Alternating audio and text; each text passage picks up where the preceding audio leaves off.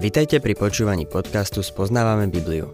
V každej relácii sa venujeme inému biblickému textu a postupne prechádzame celou Bibliou.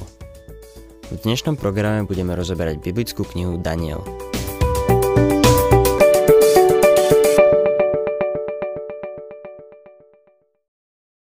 Milí poslucháči, kapitoly 10 až 12 proroka Daniela sa týkajú jedného videnia.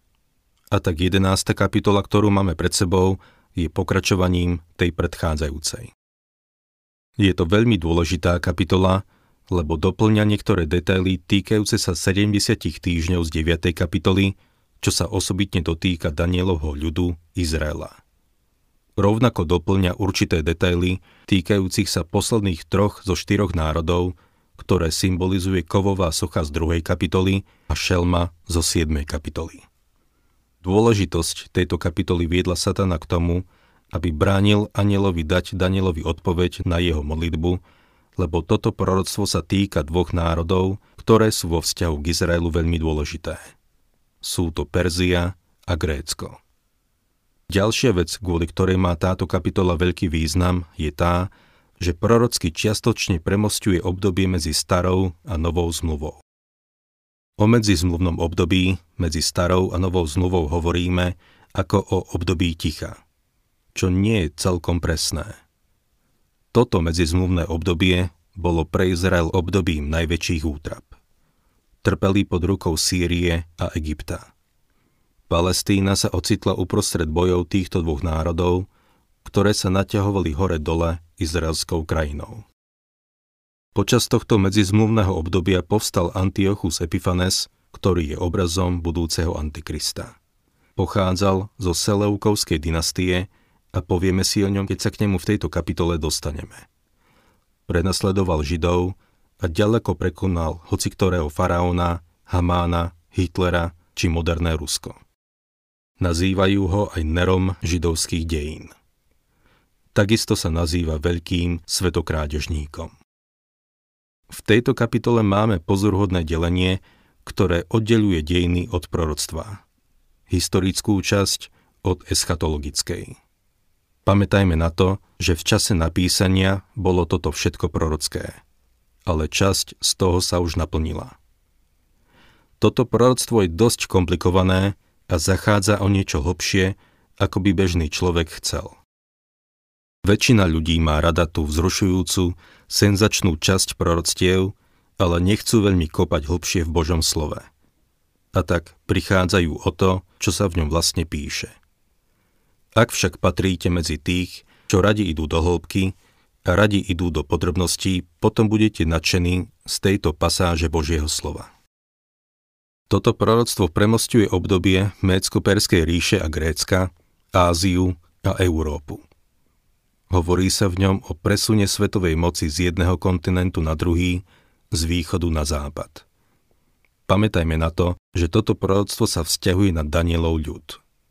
Bolo osobitne dôležité pre Izrael, lebo sa ocitli vo zveráku týchto mocností. Pre tento národ to znamenalo veľa utrpenia. Daniel 11. kapitola, 1. verš. V prvom roku méckého Dária som stál pri ňom, aby som mu pomáhal a ochraňoval ho. Táto kapitola je pokračovaním 10. kapitoly a ten, čo tu hovorí, je aniel. Mohol to byť Gabriel. Neuvádza sa tu jeho meno. Udielo sa to počas vlády kráľa Dária, keď bol Daniel hodený do jamy levov. Darius sa márne snažil Daniela zachrániť, ale svojim vlastným rozkazom sa dostal do pasce. Danielovi však povedal, Daniel 6. kapitola 17. verš, Boh, ktorému ustavične slúžiš, ťa zachráni. Stál som pri ňom, aby som mu pomáhal a ochraňoval ho. Aniel stál pri Dáriovi, aby ho posilňoval vo viere. Takisto utešoval Daniela a pomáhal mu. A možno si spomínate, že Daniel povedal – Daniel 6. kapitola, 23. verš. Môj Boh poslal svojho aniela a zatvoril tlamy levou. Takže z historického hľadiska toto je to obdobie, do ktorého toto videnie zapadá. Zároveň premostuje časovú medzeru medzi starou a novou zmluvou, čiže medzizmluvné obdobie. Čítajme ďalej druhý verš. Teraz ti však oznámim pravdu. V Perzii povstanú ešte traja králi. Štvrtý si nahromadí viac bohatstva ako ostatní. Keď sa posilní svojim bohatstvom, vyborcuje všetko proti gréckému kráľovstvu. Táto časť od 2. po 34. verš je jedným z najpozorhodnejších príkladov vopred napísaných dejín. Táto pasáž viedla deštruktívnu kritiku k tomu, aby požadovala neskoršie datovanie knihy Daniel. Máme tu veľmi jasné prorocké výroky, ktoré sa doslova naplnili. Proroctvo v tejto kapitole je také detailné a presné, že liberálni kritici nie sú ochotní prijať fakt, že bolo napísané skôr, ako sa stalo. Trvajú na tom, že toto Danielovo proroctvo bolo napísané až potom, čo sa stalo históriou. Osobne sa mi nepáči, že liberáli sa nazývajú liberálmi. Pre mňa sú to tí najúzkoprsejší ľudia. No radi rozprávajú o tom, že sú veľkorysí, že nemajú obmedzenú predstavu o písme. Jeden z nich býva nedaleko mňa, tu v Južnej Kalifornii. Povedal mi, Mengi, počúvam ťa niekedy v rádiu. Povedal to blahosklonným spôsobom, ako by som tým mal byť poctený. Potom povedal, všimol som si, že prijímaš proroctvo ako niečo spolahlivé. A citoval z tejto knihy proroka Daniela. Opýtal som sa ho. Na základe akej autority odmietaš skoré datovanie Daniela a akceptuješ neskoršie datovanie? Odvetil. Je to veľmi jednoduché. Vieme, že zázraky sú nemožné, že sa nedejú. Preto, ak by toto bolo napísané dopredu, musel by to byť zázrak takže to muselo byť napísané až potom. Milí poslucháči, opýtam sa vás, nie je to úzkoprsé, zaujaté a predpojaté uvažovanie? Samozrejme, táto kapitola, ktorú máme pred sebou, je jedna z najpozorodnejších pasáží vopred napísaných dejín v Božom slove.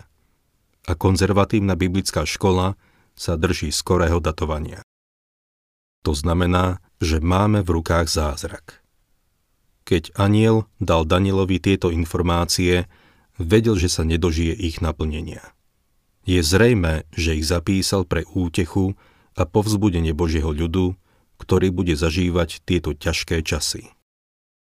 Napísal ich aj pre ďalšie generácie ako svedectvo o tom, že Boh od začiatku vie, aký bude koniec. Aniel mu povedal, že po Kýrovi budú nasledovať štyria významní perskí králi. Dnes ich vieme identifikovať. Cambyses 529 pred našim letopočtom, Pseudos Merdis 522 pred našim letopočtom, Darius Histaspes 521 pred našim letopočtom a Xerxes, ktorý napadol Grécko v roku 480 pred našim letopočtom. Bol porazený a Mécko-Perská ríša sa už viac nezmohla získať svetovú nadvládu. Mimochodom sa domnievam, že Xerxes je totožný s kráľom Ahasvérom z knihy Ester. Tak, ako túto proroctvo hovorí, bol veľmi bohatý. Čítajme ďalej tretí verš. Objaví sa bohatierský kráľ. Bude mocne vládnuť a robiť, čo sa mu zapáči. Bohatierský kráľ je Alexander Veľký, ktorý sa v roku 335 pred našim letopočtom dostal k moci nad grécko-macedónskou ríšou. Porazil Perziu a získal svetovú nadvládu. Štvrtý verš. No ako rýchlo povstal, tak bude jeho kráľovstvo rozbité a rozdelené na štyri svetové strany. Nie však medzi jeho potomkov. Nebude to už taká ríša, akej vládol on, lebo jeho kráľovstvo bude vyvrátené a dostane sa iným, mimo nich.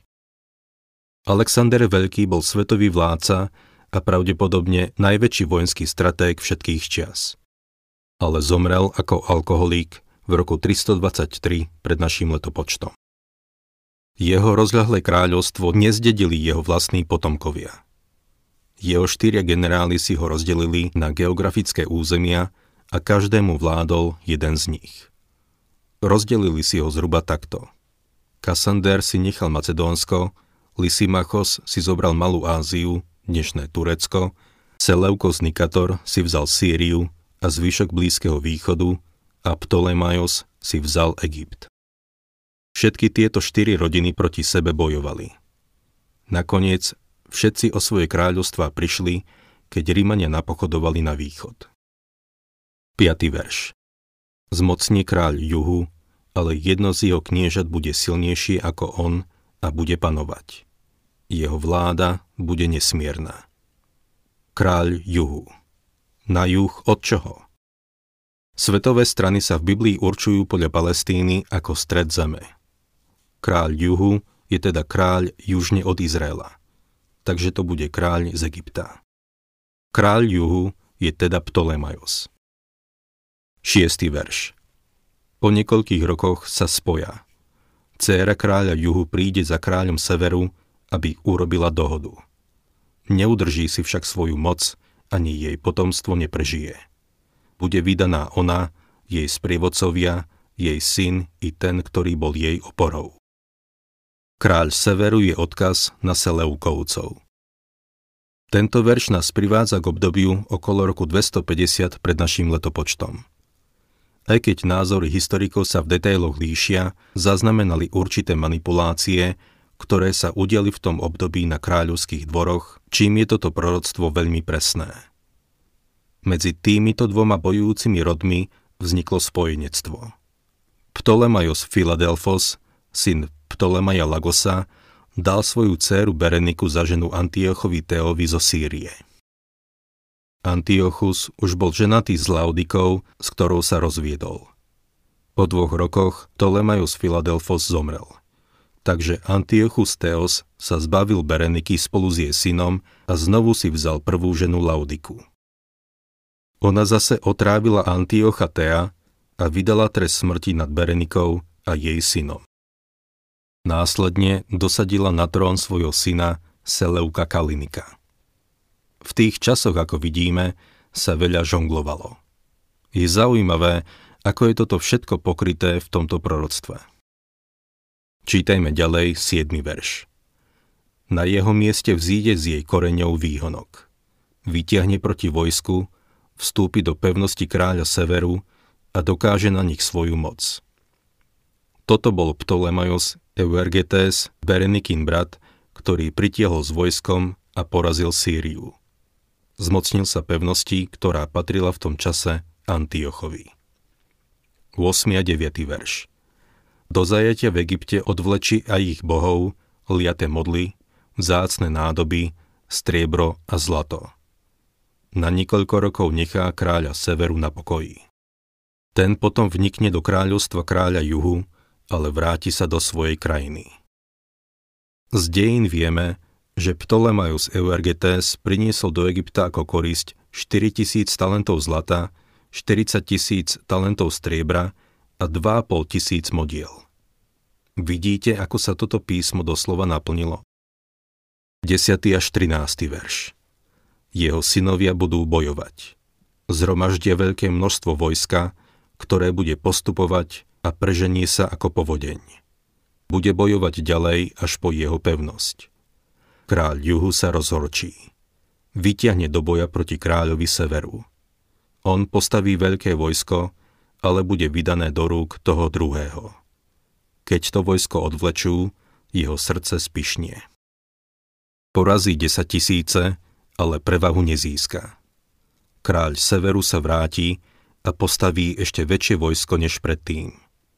Po určitom čase, po niekoľkých rokoch, pritiahne s veľkým vojskom a s mnohým majetkom.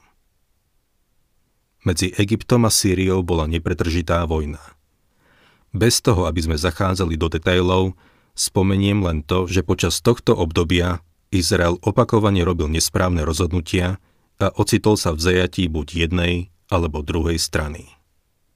14. verš V tých časoch mnohí povstanú proti kráľovi juhu. Aj rozvášnení synovia tvojho ľudu sa pozdvihnú, aby sa potvrdilo videnie, ale padnú. Mnohí z izraelského národa boli v tomto konkrétnom čase zabití. Boli vystavení neopísateľnému utrpeniu z oboch strán, zo severu i z juhu. Nakoniec prišiel kráľ Severu, ktorý je obrazom budúceho Antikrista. Toto je zaiste pozoruhodná pasáž. Na ňo si však počkáme do budúcej relácie.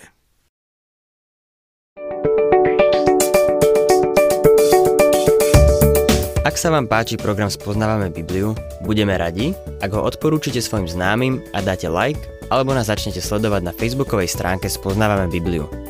A ak vás niečo oslovilo alebo zaujalo, napíšte nám cez Facebook alebo na adresu spoznávame.bibliu zavinač gmail.com.